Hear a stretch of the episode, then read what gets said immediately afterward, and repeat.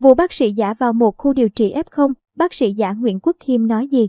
Phóng viên PLO.vn đã gặp trực tiếp Nguyễn Quốc Khiêm, người giả làm bác sĩ và trở thành bác sĩ phụ trách điểm điều trị F0 đang gây chấn động dư luận. Khiêm nói gì về hành vi của mình?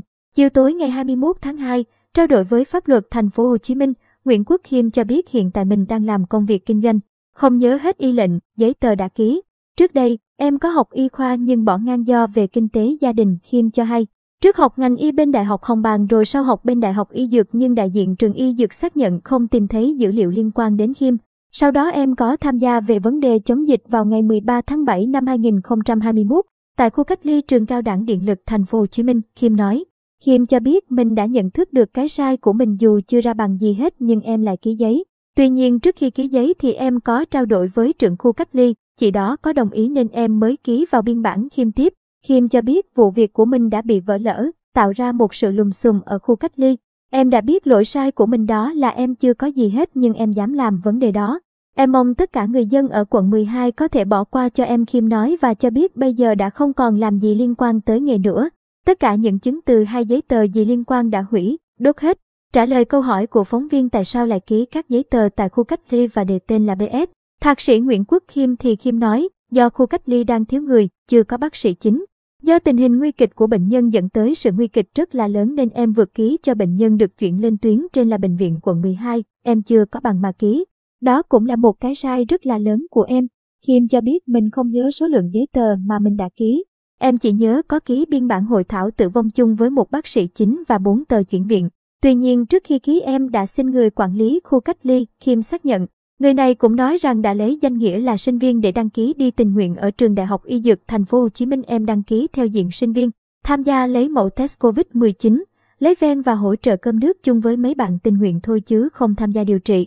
Em muốn đóng góp gì đó cho công tác chống dịch, thiện nguyện, Khiêm giải thích. Khiêm xác nhận lúc mình tới, khu cách ly chưa có bác sĩ chính. Liên tục làm bác sĩ trong 3 tháng, Khiêm đã làm tại trung tâm cách ly từ 13 7 đến ngày mùng 1 tháng 10. Lý do dừng theo Kim cho biết là do những lùm xùm tại trung tâm cách ly và xin đi về để suy nghĩ về những việc mình đã làm. Kim nói rằng sau đó trường có mời mình về làm việc. Phóng viên đặt câu hỏi hiện tại bây giờ cảm giác như thế nào sau câu chuyện, Kim cho biết, em đã sai rất là lớn luôn vì đã mạo danh, làm cho mọi người mất lòng tin về em. Em đã không còn làm gì liên quan tới ngành nữa. Mong tất cả mọi người bỏ qua để em làm lại cuộc sống và kinh doanh, Kim khẳng định.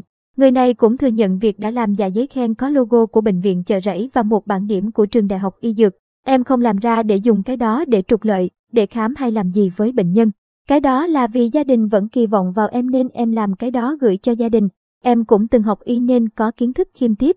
Tuy nhiên trước đó, Khiêm lại cho biết mình làm bằng khen giả để đánh bóng tên tuổi, đi khám cho bệnh nhân. Khiêm vẫn cho rằng mình là sinh viên của trường Đại học Y Dược Thành phố Hồ Chí Minh và trước đó có theo học tại Đại học Hồng Bàng. Tuy nhiên đã ngưng học từ trước dịch, Khiêm nói. Khi phóng viên đặt câu hỏi về phản ánh trong quá trình làm việc ở khu cách ly, Khiêm đã lấy tiền phí khám chữa bệnh, đi mua thuốc. Vật tư thì Khiêm xác nhận có việc thu phí. Tuy nhiên việc này là do bên thu chi làm. Về thông tin mua thuốc thì Khiêm khẳng định, em chỉ kết nối với các công ty dược thôi còn lại bao nhiêu thu chi hóa đơn là bạn khác giữ hết. Nếu mua cái gì đó thì em đi cùng một bạn thủ quỹ. Tới đó thì bạn đó trả tiền chứ em không đụng. Tất cả thu chi đều có hóa đơn và bạn thủ quỹ phụ trách hết. Riêng về phản ánh vận động mạnh thường quân, Kim cũng cho biết họ không cho mình. Người ta cho rau, cho dụng cụ, thiết bị y tế thì mấy bạn xài chung chứ em không mang về nhà, cũng không có vụ lợi gì, Kim tiếp. Về thông tin phản ánh việc Kim mang vaccine COVID-19 về nhà thì Kim thừa nhận có. Tuy nhiên cái này là em xin. Vì lúc đó gia đình em chưa có ai được tiêm vaccine hết nên em xin giám đốc trung tâm y tế quận 12 một lọ Pfizer thôi. Em xin rõ ràng chứ không có lấy, Kim nói. Còn thông tin một bác sĩ của Bộ Y tế xuống trung tâm cách ly để kiểm tra có thưởng tiền cho Kim thì người này phủ nhận là không có thưởng một đồng nào.